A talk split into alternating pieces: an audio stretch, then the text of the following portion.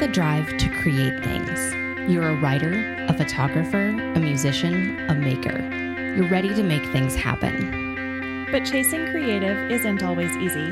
Your time and energy go to your work, your family, and your life. Is it really possible to make space for the creative in your everyday? Here at the Chasing Creative podcast, we believe you can. We're talking to everyday creatives who have insights and action steps you can take today to make your creative plans happen. I'm Ashley Brooks, a freelance writer and editor at Brooks Editorial and work at home mom who would love to devote more time to creative writing and journaling. And I'm Abigail Krebs, the writer and photographer behind Inkwells and Images.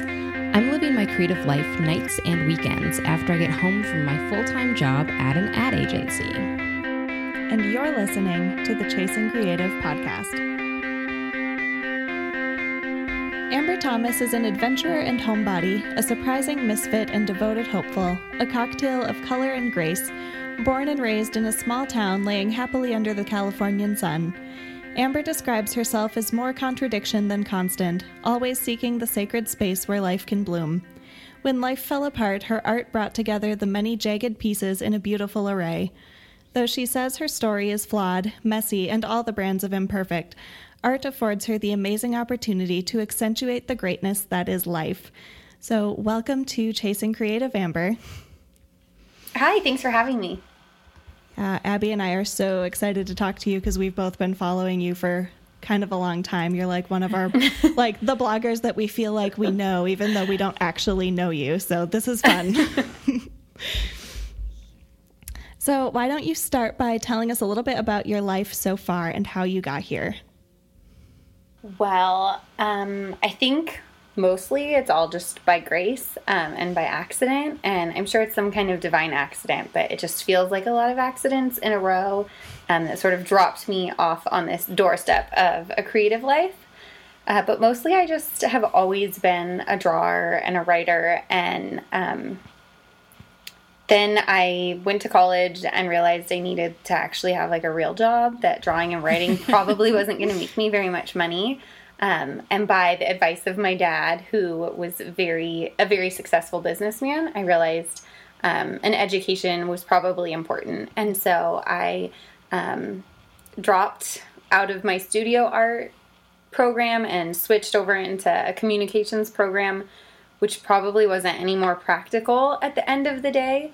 Um, but I enjoyed myself and I learned a lot and got a job um, working for the university and um, after about a year and a half hated it and so quit and then didn't have a job and graduated in the middle of a recession and i was sure that i didn't i was never going to get a job and i was never i thought i'd work at a bakery or starbucks um, when I ended up moving back home and working for my parents' construction company, um, where I am still working. And I love it, but it didn't bring any part of my creative life out of me. Um, so, right after I got married, my husband was tired of listening to me talk his ear off and he suggested kindly to start a blog. um, so, Mr. Thomas and Me was born, and I've been writing there since 2011 and loving that. Um, and then about a year ago, um, again, I was driving Jason nuts trying to paint every surface in our house. And so he asked me if I would please channel that somewhere else. So I launched an Etsy shop. And um, husbands make us do crazy things, I guess. I launched an I launched my Etsy shop, and um, now here we are. bunch of overwhelming accidents. uh, no, that doesn't sound too different from a lot of the creative people that I know. I know I in high school thought I wanted to to study art or photography or something and then like talked myself I'm a very practical person into a more mm-hmm. practical degree. Um, but then you know you like you said you get that big fancy job that you think you've been preparing for for so many years and it just kind of sucks the life out of you because especially when you're an entry level employee you don't get any say and you don't get to like interject your own thoughts really into a lot of things. You just kind of have to do what you were hired to do. So, yeah, finding a blog for you, um, I did the same thing. I was working a job I didn't really care for and started a blog as a creative outlet, and it's been wonderful. And it's allowed me to meet like all sorts of really great people like you, Amber and Ashley. And it's just, it's a lot of fun. It's a great place to, like you said, channel that extra energy that you just didn't know what to do with. Mm-hmm. Yeah, well, and you don't you don't realize that you're sort of lonely in mm-hmm. your creative pursuit. Um, I don't have any real life artists or blogging friends. Um, just like in my hometown, none of my friends grew up and did that. And so I guess I always felt odd that mm-hmm. I was so into this this writing and painting thing because I think they're crafts that are respected but aren't necessarily modern mm-hmm. um, or viewed mm-hmm. as relevant today. And so being able to blog and sort of find a community um, then helped me later feel comfortable enough to paint and find a customer base at the same, you know, online because mm-hmm. I'm not selling my stuff in a storefront or writing in the local newspaper. Mm-hmm. And I don't really have any desire to do that because I'm comfortable online. Yeah, and I think that's the thing that makes blogging so attractive to so many creatives is that it's this online community where you feel like you've really sort of found your people because there's a lot of us who don't have that in our real life in person relationships.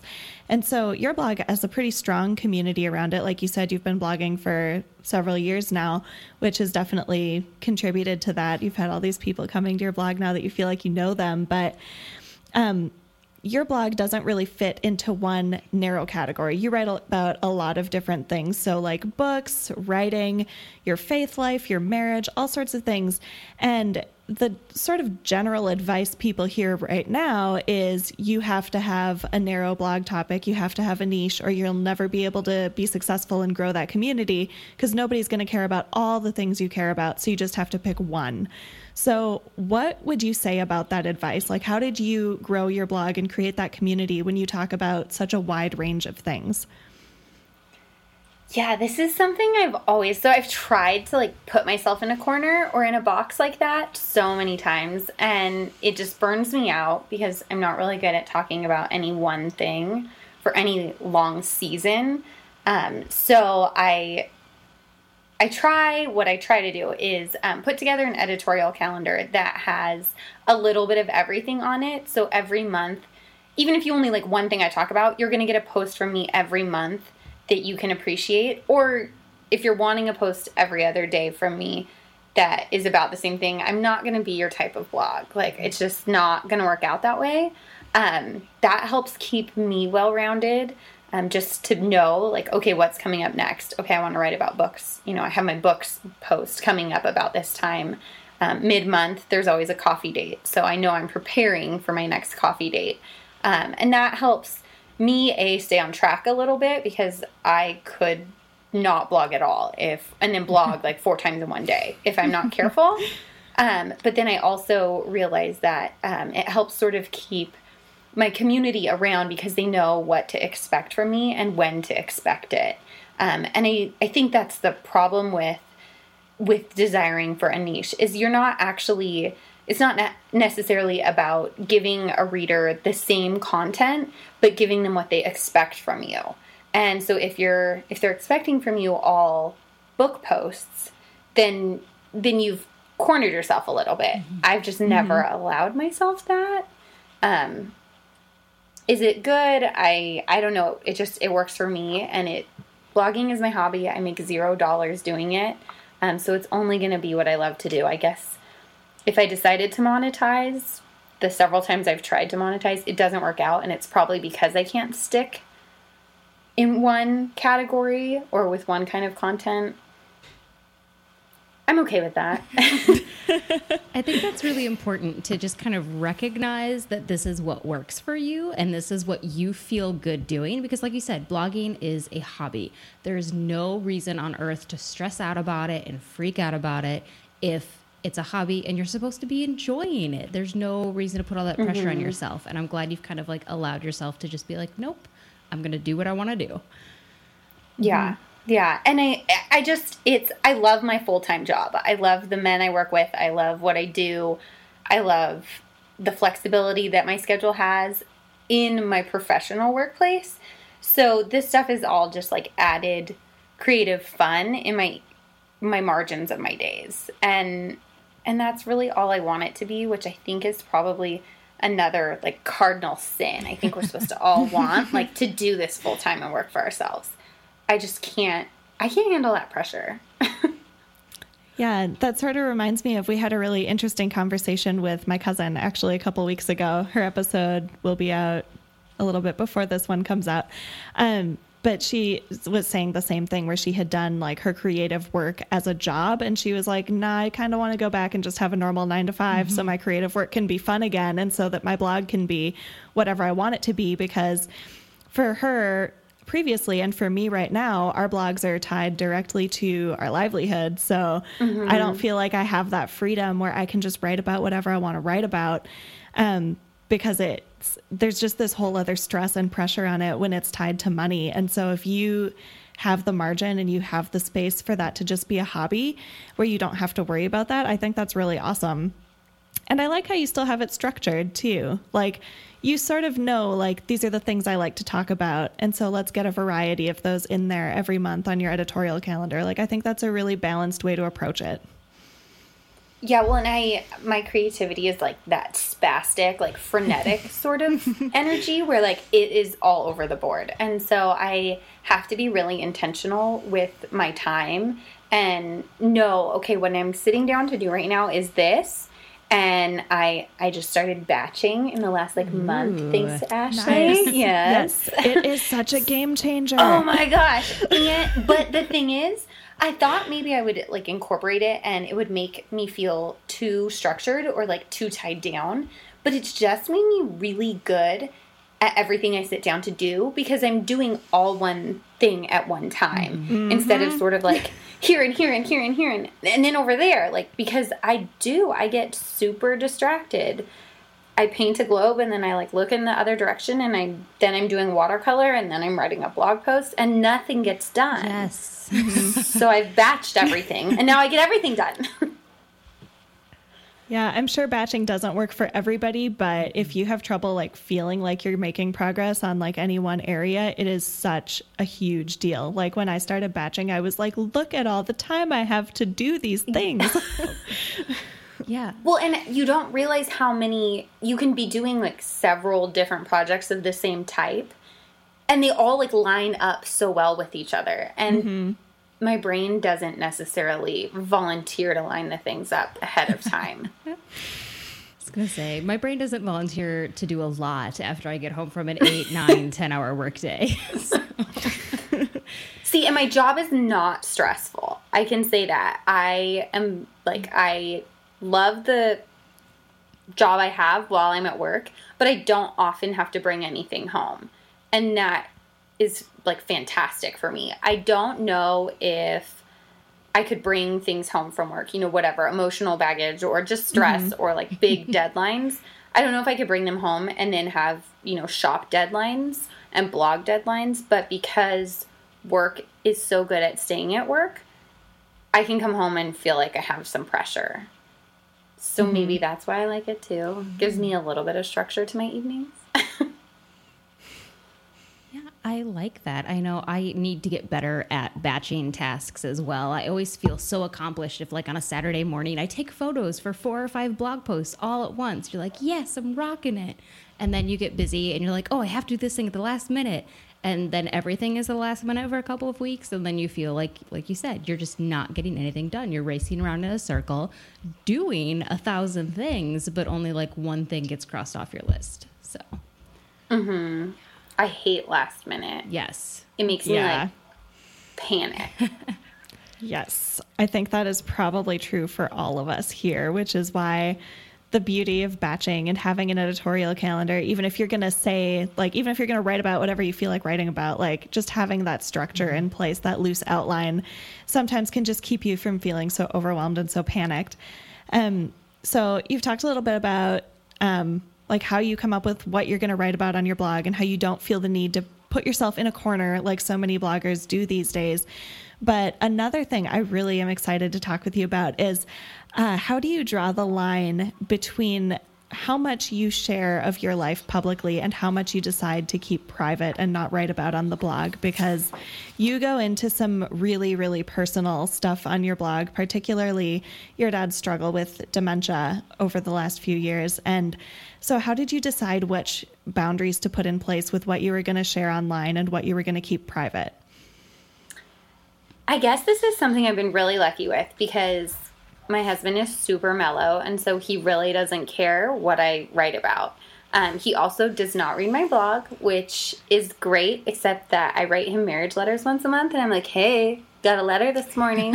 and I like email him, like forward him the blog post to make sure he still doesn't read them. Oh. But he's in good company. But that has a right.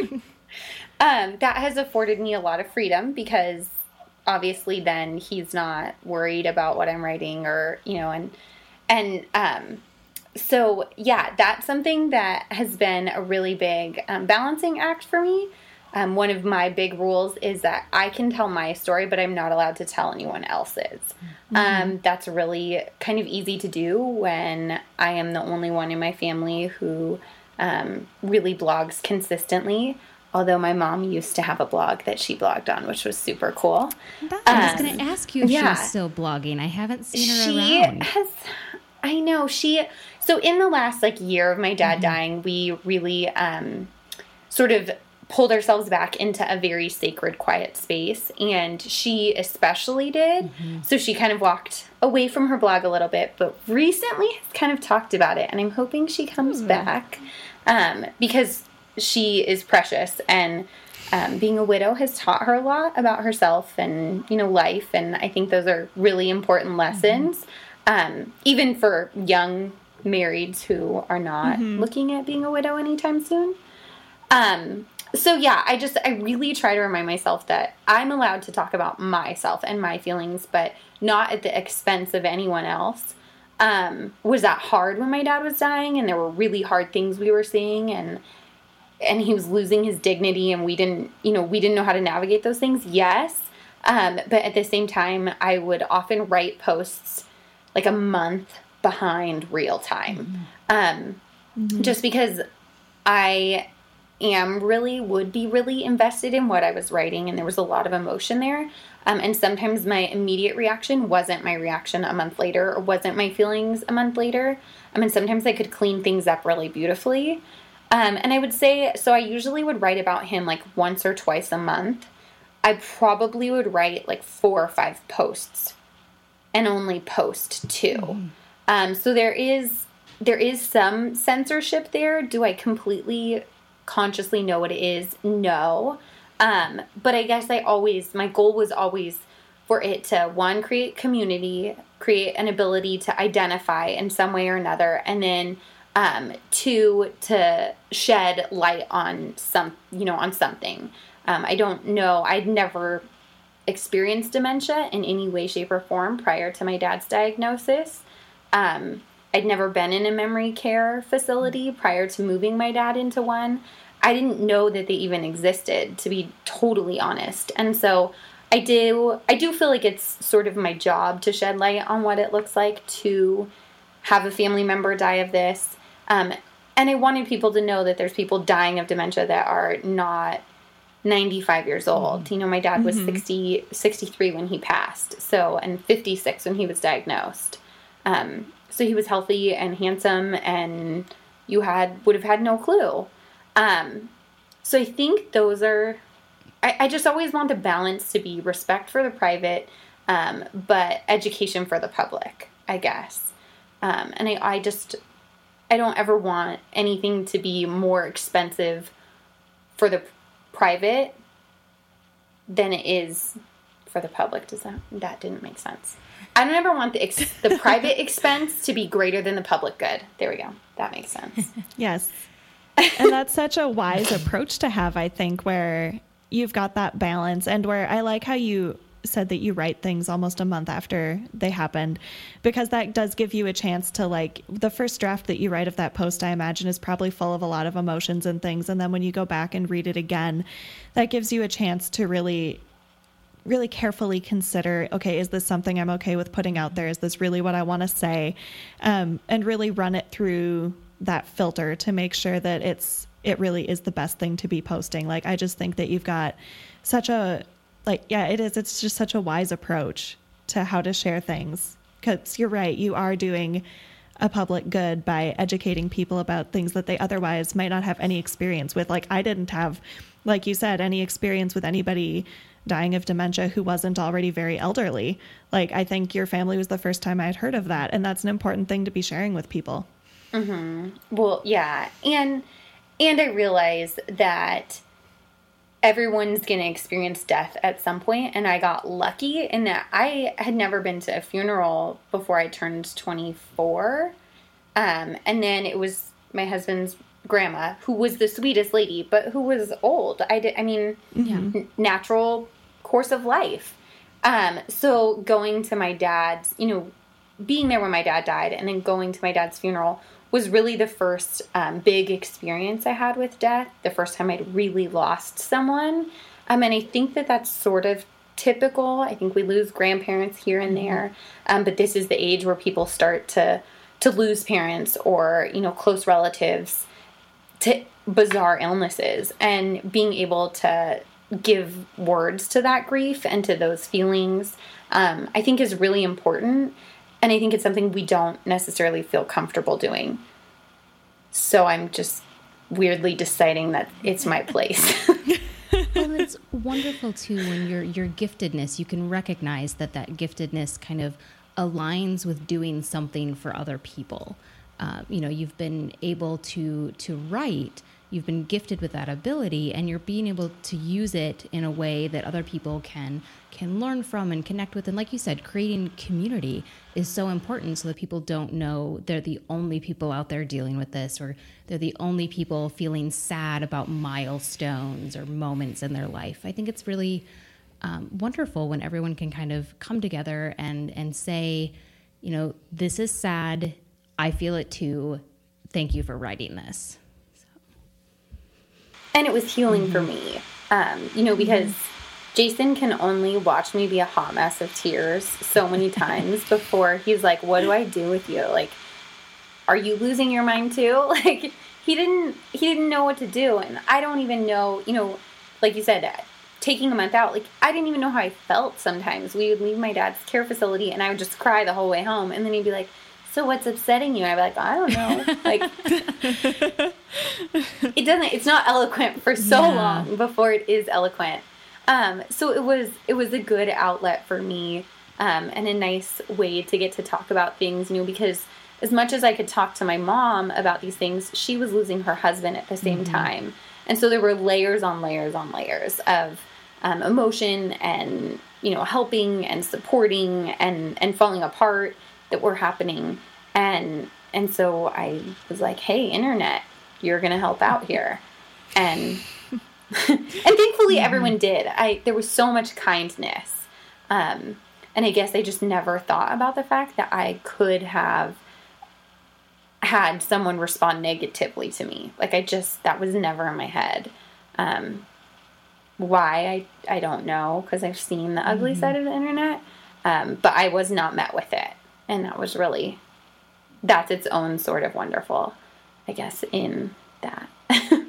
yeah, that is an amazing grace for that time period of your life. Yeah. Oh. Uh, so, speaking of time periods of life, our creative processes are always kind of tied up in whatever of season of life we're expecting at the moment. Um, and whether that is grief or loss or joy, or, you know, I'm kind of in a middle season right now. Um, you know every every single season that we're going through it affects our creativity and our output and the way that we connect to other people. So for you how has this grief and this loss really affected your creativity? Has it changed it? Has it you know made it into something else? Has it made it more reticent or more free flowing um, well, the reason I opened Amber Thomas Makes my shop was because of my dad's death or my mm-hmm. dad's dying.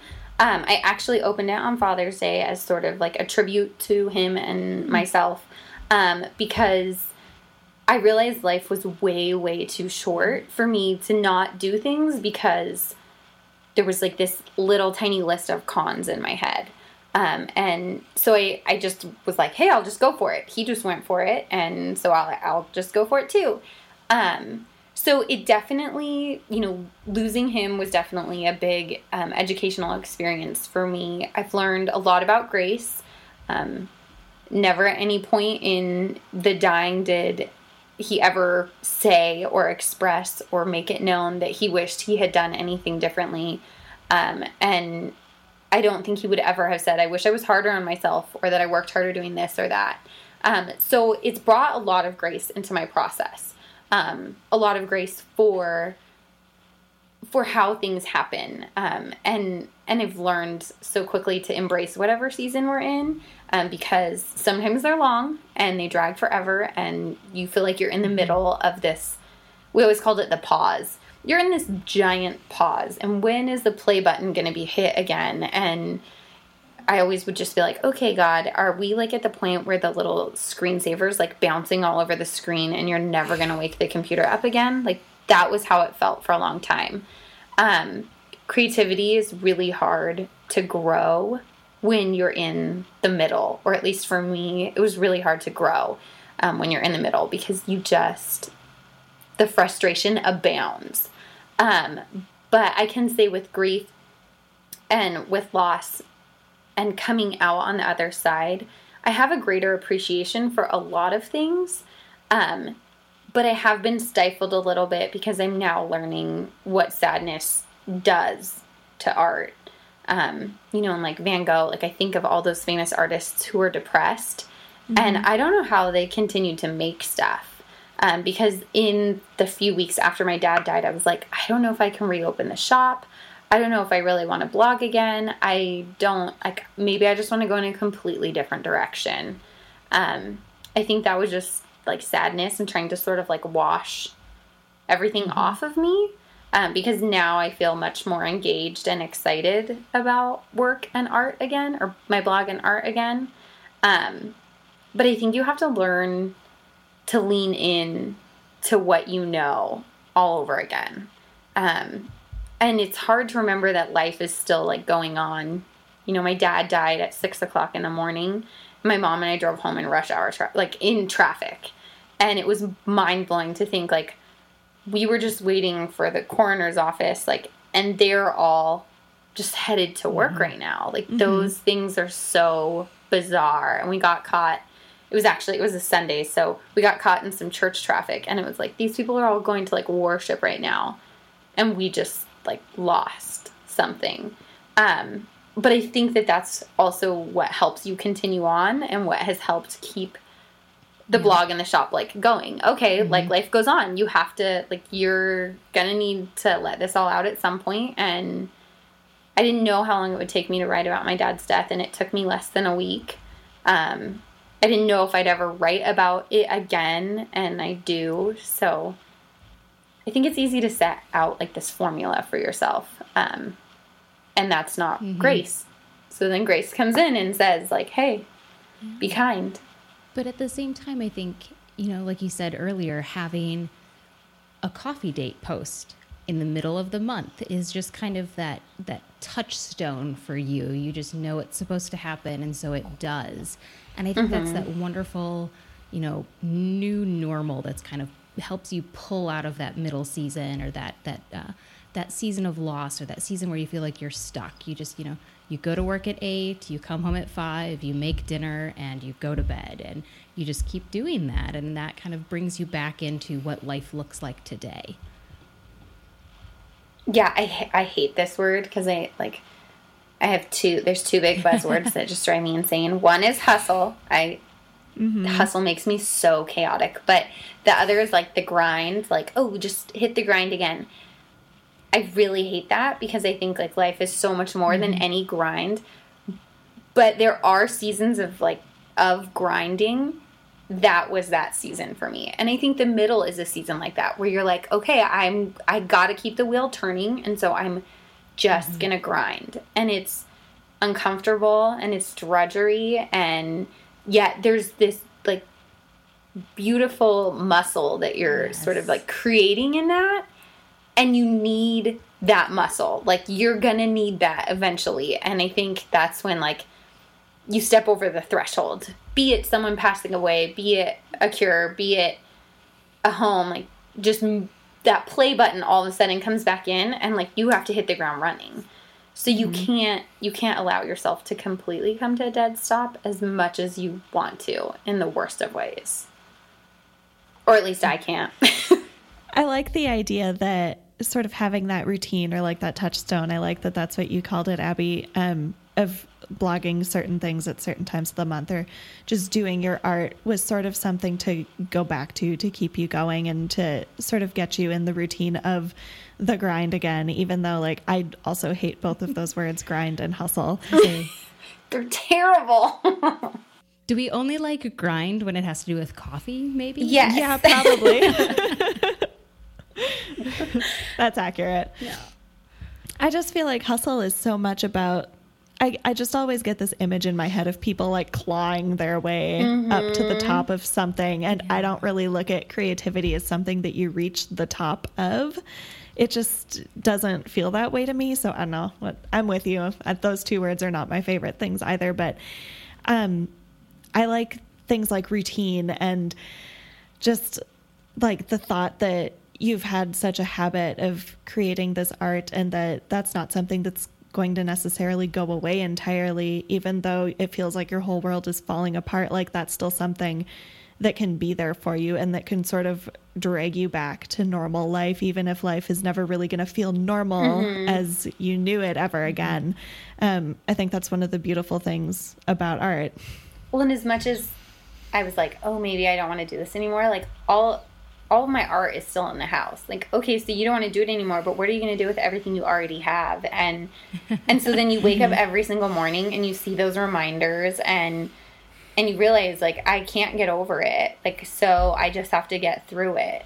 And so let's do it. Like just get started and it might really hurt for a while, but you just you have to start somewhere and I stopped mm-hmm. running when I was in college. This is what I always think. I stopped running my freshman year of college and gained like 20 pounds. And I came home and I was like a bigger woman than I'd ever been. And I realized I didn't like that. So I had to learn to run again. And the first like two months were the most terrible running experience ever. And I love to run. So that was like so odd to me. But then, you know, then like some of the weight came off and like running got easier and I didn't hurt to breathe and you know all those things. And and I guess that's how I felt after my dad died. Like okay I have to you just have to start again. Like and it might take 2 months for it to get normal or to feel like there's a flow and like I can breathe and there's a rhythm. And thankfully it didn't because that's a long time. But mm-hmm. but that was what I had to set my mind to.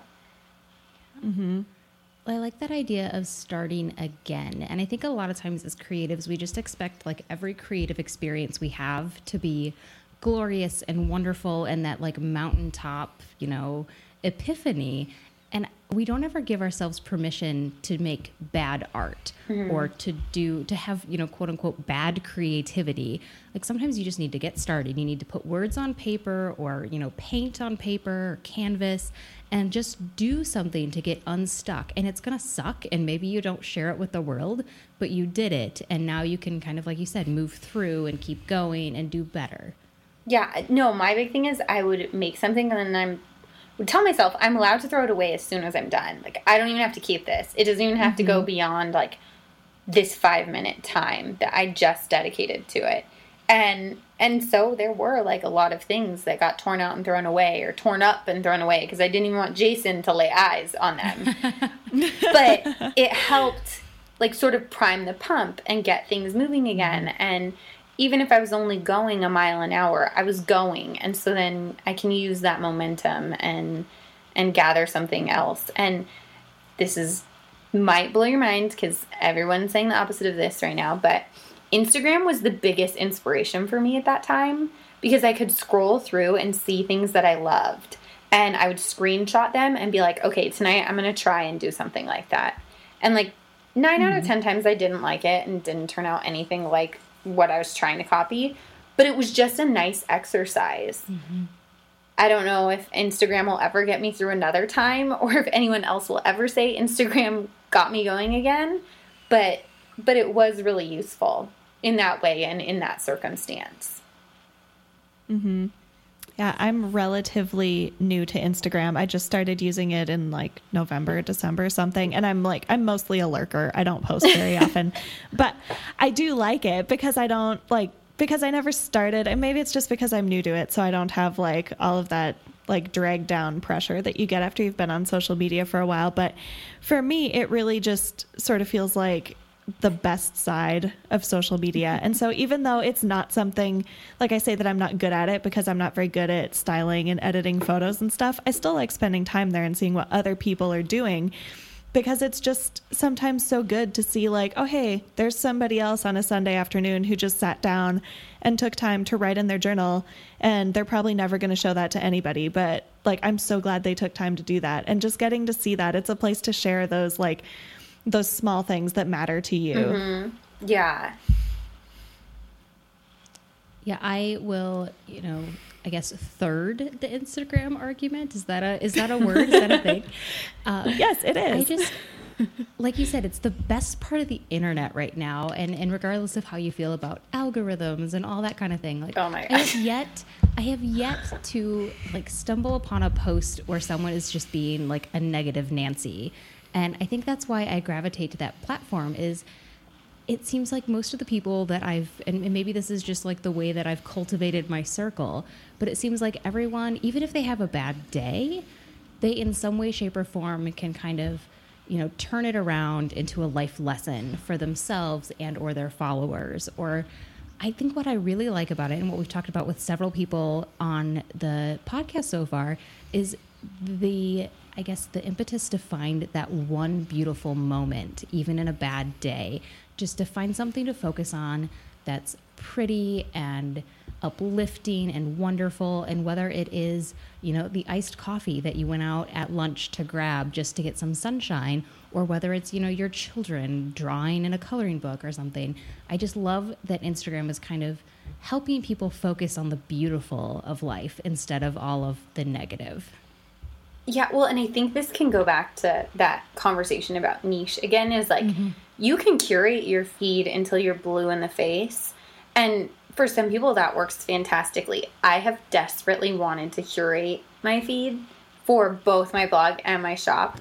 I cannot do it. I just cannot. I that is not my style. It's never going to be my style. It's it just drives me crazy because the it's not for me it's not authentic. My life is not curated. Mm-hmm. my art is not curated. It is a little bit of a bunch of happy accidents. And so i want my my instagram to reflect all of that. And so when i look through my followers or through what who i follow so often i realize the ones that i unfollow the quickest are the beautiful curated feeds. Mm-hmm. because they do bring a side of me out where I want to be like that and I appreciate that so much. I just can't do it. I don't have that eye. My brain does not work that way. And and I like like I said I appreciate it, but I get jealous of it or I get frustrated by it because why is that not my skill? Why do I like to paint and why can't I curate a great collection of photos instead? you know so i mm-hmm. i can't follow those things. That's a dangerous messy trap for me. And it's not good for my creativity. That's not what's going to bring me out of a messy day. It's those joy finding moments mm-hmm. um, those purposefully beauty seeking posts that i want to be a part of. Yeah that is really smart to know what drags you down personally because that's going to be something that's different for everybody um, like for me, I've had to follow because I am in the creative entrepreneur space online. Like that's just how I make my money. So I've had to unfollow some people who are too much about the hustle mm-hmm. or about like there's just so much of that on social media right now where it seems like everybody's pitching you something and everybody's like shouting about their business and how to improve your business. And I'm like, you know, like my business is doing pretty good as it is. Like I just don't feel the need to be part of mm-hmm. all that noise and to follow all that noise. And so that's a lot of what I personally have had to unfollow. And then I love looking at the beautiful curated feeds because I'm like, hey, I can't do that and I'm never going to be able to do that. And I just like looking at it anyway. Mm-hmm. so it's just good knowing like what for you personally is not going to work. Like, what do you personally have to step back from in the online space so that you can make more joy in your life, basically. And I think it goes back to to being intentional. Like, what do you want your life to look like?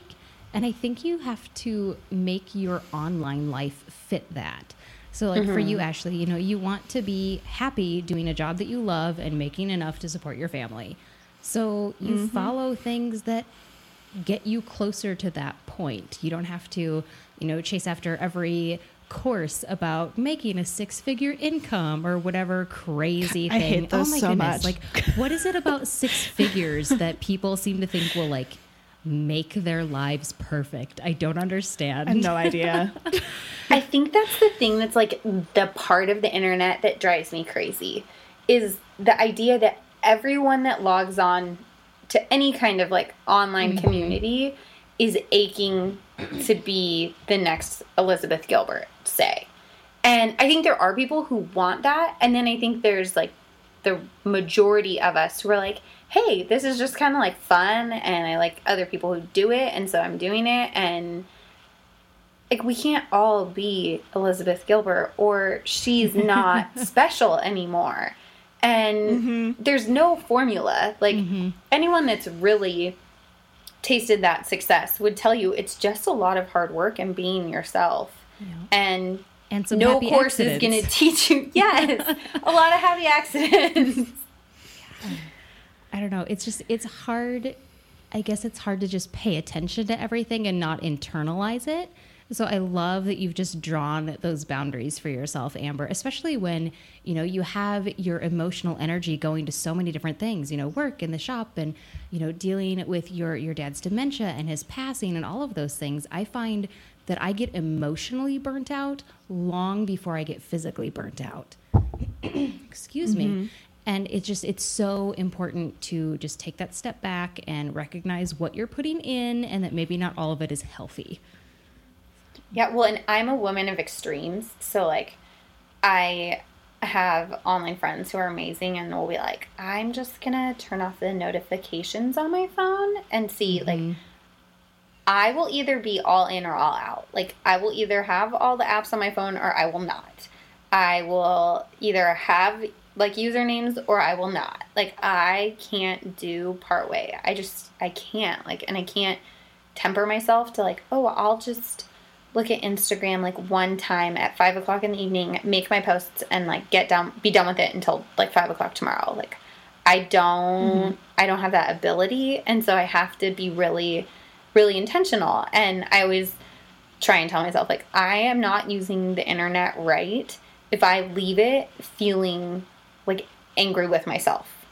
I should be using the internet to inspire myself. I should be using the internet to feel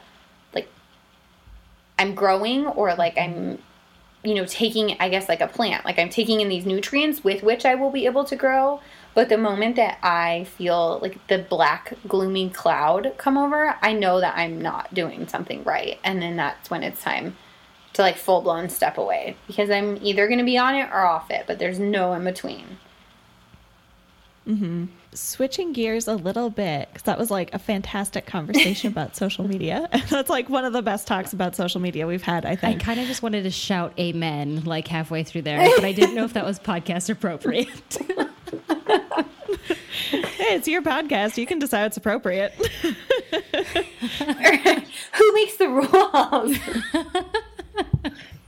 Yeah, so I want to talk about your Etsy shop a little bit more because that is um, your newest creative endeavor. And I love the things that you make. So, what you do is you hand paint um, globes and journals mostly for your Etsy shop. And so mm-hmm. you have just these like really beautiful globes. And I, I'm curious about how you got started with that. Like, what is behind the globes?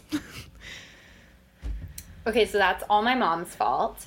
Um, my mom is very Pinterest savvy, and somebody pinned a globe that had been painted. I think it was on like Anthropologie's Pinterest boards, so they probably sell them. And so my mom saw it and like screenshotted it on her iPhone because she's fancy and sent it to me and said, I think you can do this. And so then I was like, oh, okay. And kind of like let it drop. And then we um, we live in a big antiquing town. There's a huge like antique scene here. And so we were at this antique shop and there was this globe. My mom's like, you should buy it. You should paint it. And I was like, okay, like what? You know, 30 bucks. Like, what can I, what's the worst that could happen? Like, I mess it up. So I brought it home and I painted it, and that's on our mantle. Um, on the fireplace we don't use. And I just would, like, I stare at it still all the time. And so then I randomly decided I would open my Etsy shop, and it was disconnected from the globe at first. I didn't think about the globe at all. And then um, somebody said, like, that's really cool. You should think about selling one, like a friend. And I was like, okay. So then I tried it and then it like exploded into a lot more than I expected. So now I'm doing a lot of I was originally doing like smaller globes. Now I'm doing like full size 12 inch traditional classroom globes. Um, Mm-hmm. And I'm painting them, a lot of them for weddings. People are having their wedding guests sign them. Makes me want to go back and get married again. Mm-hmm. Oh, cool. Because that would have been so cool. Yeah, that's an awesome idea. Yeah. See, I got married before Pinterest. Right? Me too. I got married before Pinterest, and I feel a little gypped, internet. Why were you not there for me? Another project that you have recently started, and we didn't have this in our, our notes for the show because you hadn't started it yet, but the confetti community on Instagram. Can you tell us about that and how it got started and what your kind of goals are or what your purpose is?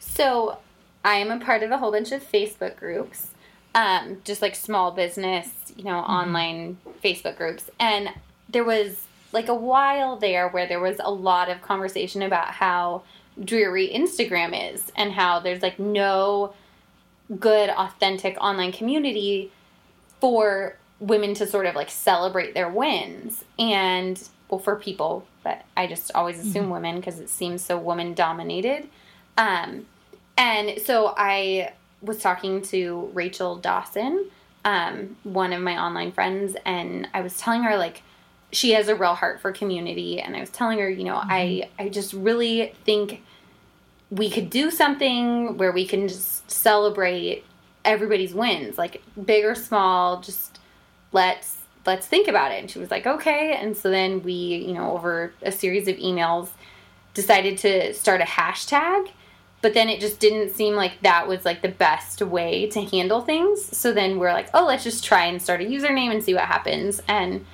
so confetti community was born and essentially it's just a place um, to really celebrate the daily joys um, the daily we call them wins um, that we have because it is so easy to feel like in instagram we're not doing enough or we need to do more or sort of that like humble brag that hashtag humble brag that's so painful. And so let us brag for you let us brag on you kind of thing. Um, so we just yeah started it. Love it. A lot of the little like popper emojis. Yes, the confetti emoji. yes I'm the worst at using emojis. I primarily use my internet on like a computer computer. And so emojis, they don't have a keyboard for that yet, or at least I haven't found one yet. So if anyone knows one, like send it to me. Um, so I don't use emojis. And then I get on my phone and I'm like, oh, I can emoji. I don't remember how. So I, I'm behind the times as usual.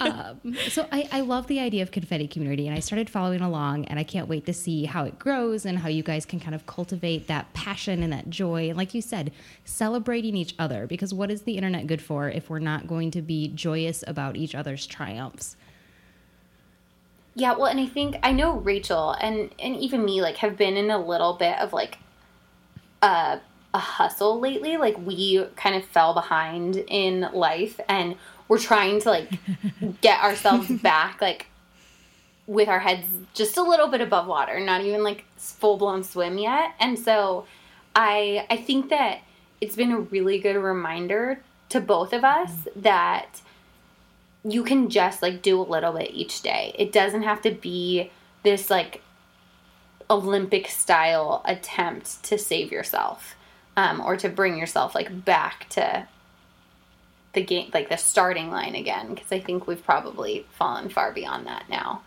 Um, and getting to see like how other women sort of embrace or celebrate themselves is super cool too, because I would always default to confetti and champagne, and like one girl hikes all the time.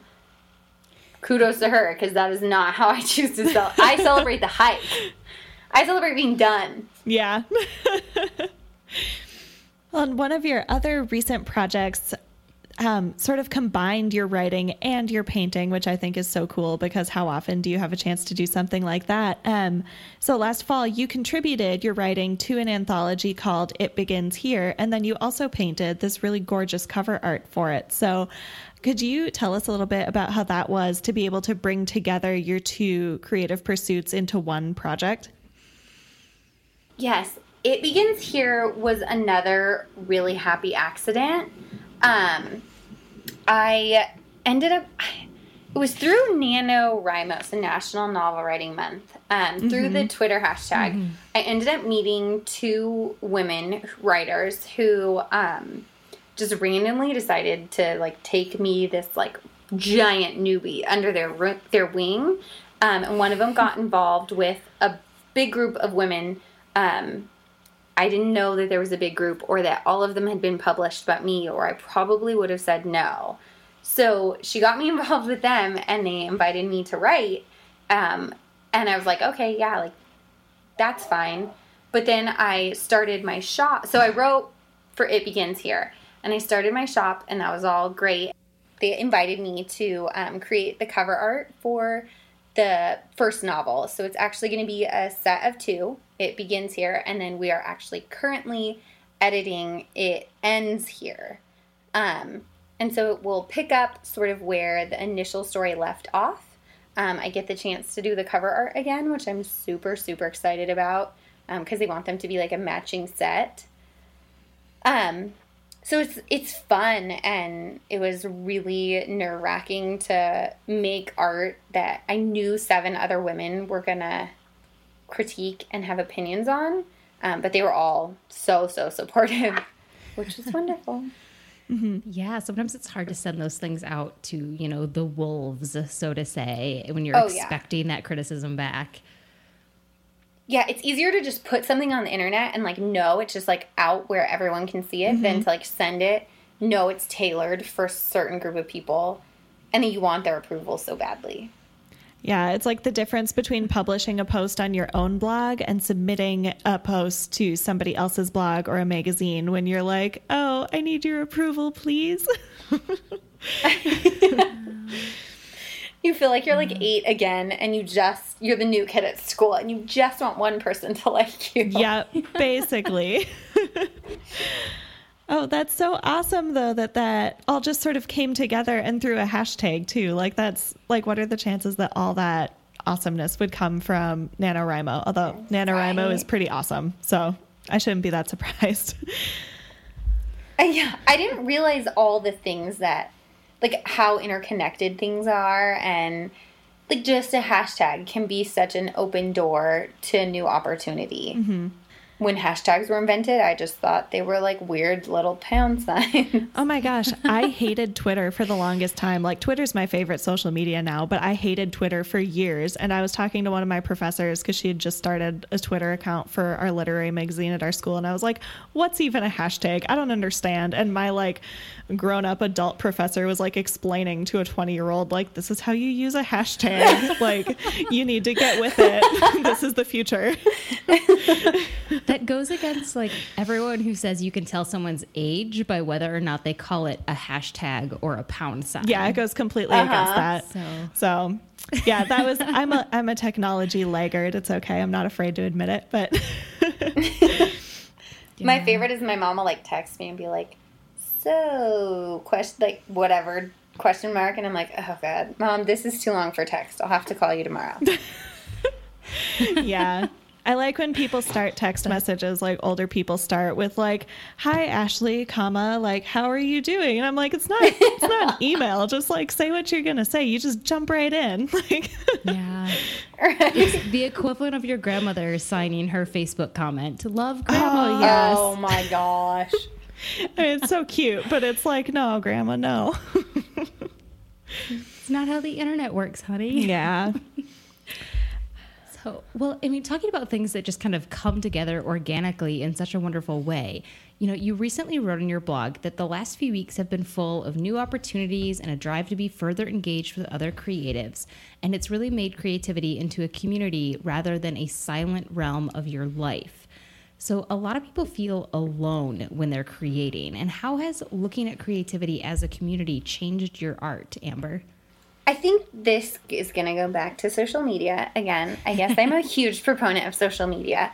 Um, I think that we look at creativity as as the blog post we wrote, or as um, the painting we painted, or like the picture we took. But we don't realize that in choosing to upload them, we are inviting people to participate in our craft with us, even if it's just you know, I'm not a photographer by any means. So even if it's just me going and appreciating, like, wow, look at these pictures that Abigail took, and being able to say, like, I really love these. Like, these are really beautiful. And opening sort of up this conversation or this mm-hmm. this space um, to spur each other on, right? Because me coming and saying like, "Wow, these are really great pictures," that makes you should make you want to go take more pictures, right? Like so the ability to to encourage each other onward even you know i realized like some of my posts about my dad would be so personal that people couldn't necessarily engage critically with them like they could a book review mm-hmm. but them coming and saying like wow this really was emotional for me too was enough of a pat on the back to write again about it. And yeah, that blog post isn't going to be my most commented blog post or even my most engaged with blog post. Um, but it is it is important in its own way, if that makes sense. Mm-hmm. Absolutely. I know a lot of the time we're talking about how we try to assign dollars to creativity as a measure of success, and that doesn't always work. And so, like you said, if it's a blog post and it's not the most commented or the most engaged with, like those are a form of currency in today's world. And it's hard to put something out there when you aren't getting quite as much, I guess, return on that that chunk of creativity.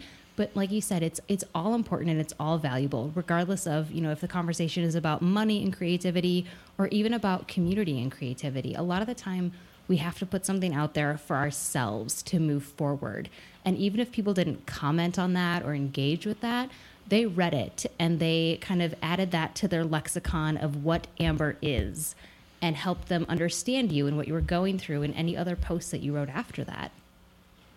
Yeah, yeah. And I think that sometimes you take something away and you don't even necessarily realize it. And you sort of like put it in the back of your brain and it shows up again and you just continue to like chew on it.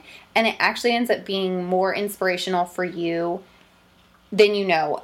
You might not even be able to go back and say where it came from mm-hmm. but you have it. And you've sort of tucked it away and are going to at some point bring it back you know forward again. I realize that i do that or there will be like a pattern you know again a happy accident this weird thing that just continues to be repeated um, across several different platforms and i realized at some point like okay this is on purpose like mm-hmm. felt accidental felt kind of important but now i realize it's actually really important yeah, that could be like a main thesis of creativity, I think. Like you look back and see the pattern and you're like, it felt accidental at the time. Mm-hmm. But looking back on it, like, no, that was on purpose. Like that was a thing. mm-hmm. I always say like, "Oh, your burning bush moment." You finally turn around and realize like, "Oh my gosh, it's right there this whole time." exactly. Absolutely. Yeah. And I love how, you know, blog posts can be that for us, or photos can be that for us, or even social media posts. I know there have been even some tweets that I've stumbled on that have just like, you know, sunk right into my gut and stuck with me for mm-hmm. weeks or months or even years. And I think it, they're all so important for helping us to create what we're going to create next. Mm-hmm. Yeah. Yeah. I don't think you realize like how many things, how much you're consuming until you go to regurgitate it and you're like, oh, wait, none of that was really like original thought. Mm-hmm. Yeah, it's important to have that balance, especially because you, like us, are um, kind of a reader. You're a book person. You had the Collabreads link up on your blog. You write book reviews all the time. Mm-hmm. And so this is sort of where um, we struggle. I mean, we struggle a lot sometimes, I think, with consuming too much and not creating enough. But um, doing this little mini book club at the end of our episodes is one of our guilty pleasures as readers who probably could step away from the books now and then to actually make more things. But we would like i am so excited to hear your picks for books you've been reading lately or books that have overall just encouraged your creativity amber okay this was like the hardest part for me because i could have had like 12 books listed but the book that most encouraged my creativity is um, The Crossroads Between Should and Must by Ella L. Luna. Mm-hmm. Um, she, it was a, okay, the coolest thing was it was a blog post that she made, she wrote, and like everyone freaked out about it. So then she made it into a book. And it's like the most beautiful book you've ever read. It's super easy to read because it's so full of her original art. Um, and it's just gorgeous. Um, and she actually has the 100 day project that starts this month, um, where you make something for 100 days. And Whoa. it doesn't have to be for consumption. Yeah. I'm really, really excited about mine. Um, and then books I'm reading lately. Well, I'm all about World War II historical fiction. So I have finally picked up All the Light We Cannot See, finally. Mm-hmm. Um, and I'm in love with it. I'm in love with it. You're still ahead of Ashley, so don't feel yeah, bad. I haven't gotten it yet, so it's okay. Oh Probably this summer I'll get to it. I'm. His writing is so gorgeous, like that. I ugh, ugh, in love, in love with it. Um, and then I, the one thing I do really struggle with is the business side of my shop. Um, I'm just not really good at pricing out what I'm passionate about.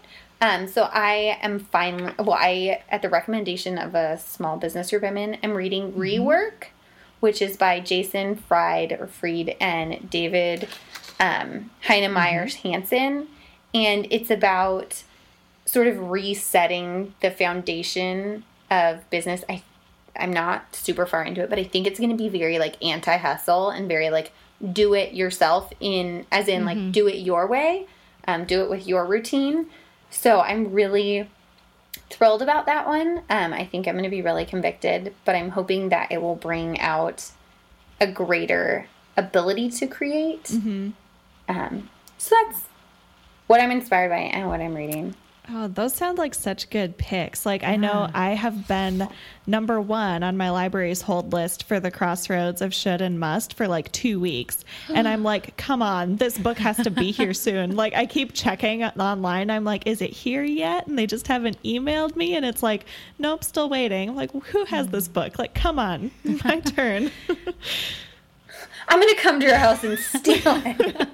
I know. I'm getting a little intense about it. I think that could be I can say though, the book is so beautiful. It is worth buying. It is literally the most gorgeous. Like it's gorgeous. It's that amazing. is good to know because I have no problem. I, I, have no problem buying books. I, I actually have not enough of a problem buying books, and so that's why I've been trying to do the library more often. Is because I'm like, no, your book budget's getting a little out of control here. You need to like start using your library. Yeah. It's a tough one. I'm moving in a couple of months, and so I have like a book ban, a book buying ban until we're done moving because I don't want to pack up more books than I already own. It's going to be a sad day. that is a depressing ban to have. Mm-hmm. Yeah. Yeah. It's, right? It's, it's, going okay. I've not kept it 100%, but I'm not like just reflexively saying, like, yes, I'll buy that one and that one and that one. It's been good for me. yeah.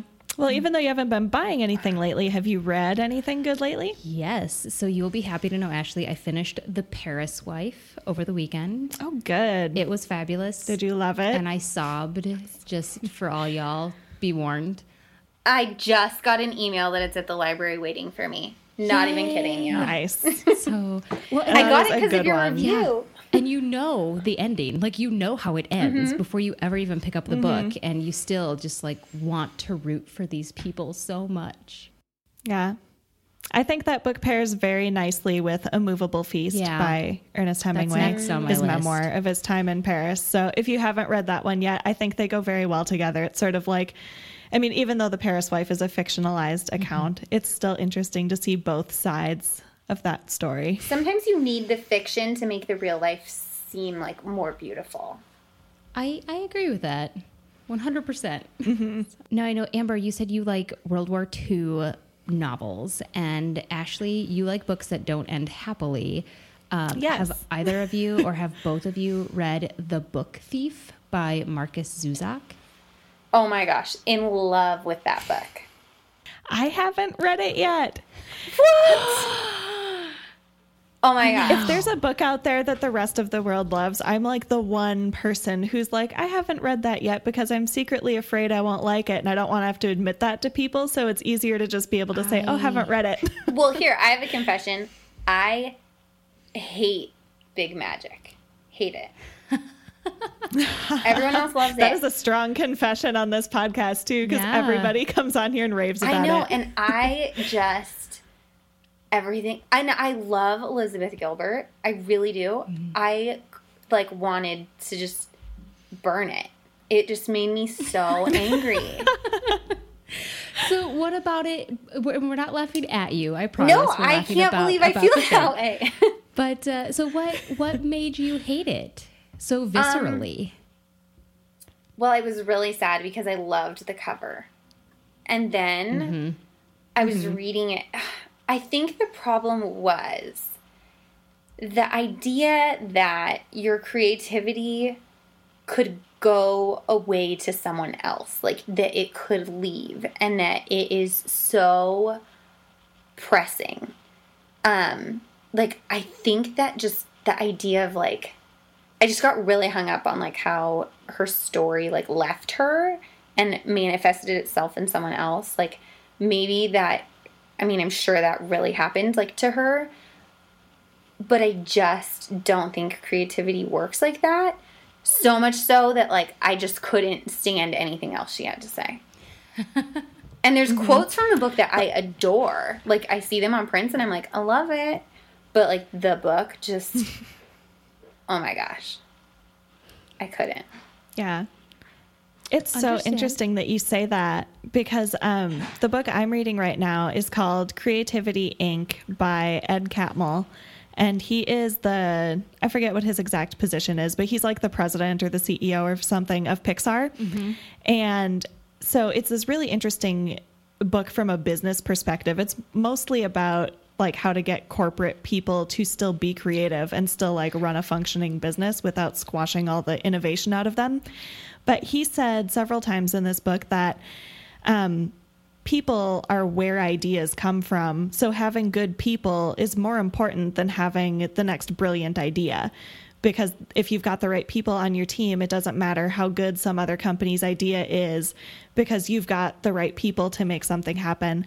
And that struck me as as soon as I read it, I thought of that line from or that section from Big Magic where I was like, oh, that's like exactly the opposite of what Elizabeth Gilbert said because she has this idea that creativity or ideas sort of just float around in the ether, running into people until they find someone who will do something with them.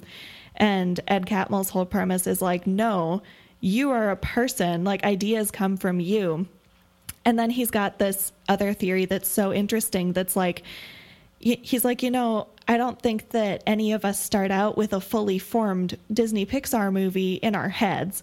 Like, we mm-hmm. start out with a random feeling that we want to give an audience, and then over the course of like five years, it turns into the movie. Like, creative projects don't just sprung spring forth fully formed. You have to work at them until mm-hmm. they show you what they want to be and until you work out all those kinks. And I'm like it's a totally different kind of book than Big Magic. Like it's completely opposite end of the spectrum because it is a little bit more business focused. But I'm really liking his ideas about creativity and how creativity works and how people sort of hone those creative visions and bring them to life. So if you didn't like Big Magic, you might like this one. Yeah, well, see, and that's where it's funny because I don't like the idea of the hustle, but I'm very much a proponent of you put the work in, the reward will reap itself. Like, so mm-hmm. Mm-hmm. I'm in the middle, but I definitely don't believe an idea is going to run into the side of my head and become. Yeah. I agree with you, Amber. I like the idea of hard work and the fact that you kind of get to determine what happens based on whether or not you keep at something long enough. But I think hustle has this really like frenetic, I guess, mm-hmm. connotation. Like it's all about like forget everything else and just do this one thing. And that's not always practical. I mean, mm-hmm. we have spouses and maybe children and parents mm-hmm. and all of mm-hmm. these things that still have to fit into your life. And you can't just ignore them until you're done with whatever project it is that you're working on. Or you can, you're just going to be really lonely. Yeah. yeah. Before you go, do you want to tell everybody where they can find you around on the internet? Yes, so I am Mr. Thomas and like A N D me everywhere. Um, so MrThomasandMe.com, and then that's me on Twitter, on Instagram, um, on Facebook. I don't really do all the other like fancy stuff because it's too stressful. And then I am Amber Thomas Makes, um, amberthomasmakes.com, and then on Etsy you can look up Amber Thomas Makes. Um, and then on Instagram and Facebook, don't do that anywhere else because it's again too much work. That's okay. We fully agree with you about picking your social media battles. all about that. Well, thank you so much for talking with us tonight, Amber. This was like this was such a good conversation. I can't even get over like some of the awesome things that you said. I feel like I need to go like write them down before I forget them, even though it's on a recording. yeah, we've been looking forward to interviewing you for months now, and that is not an exaggeration. So thank you so much for coming on the show. Uh, thank you for having me. I-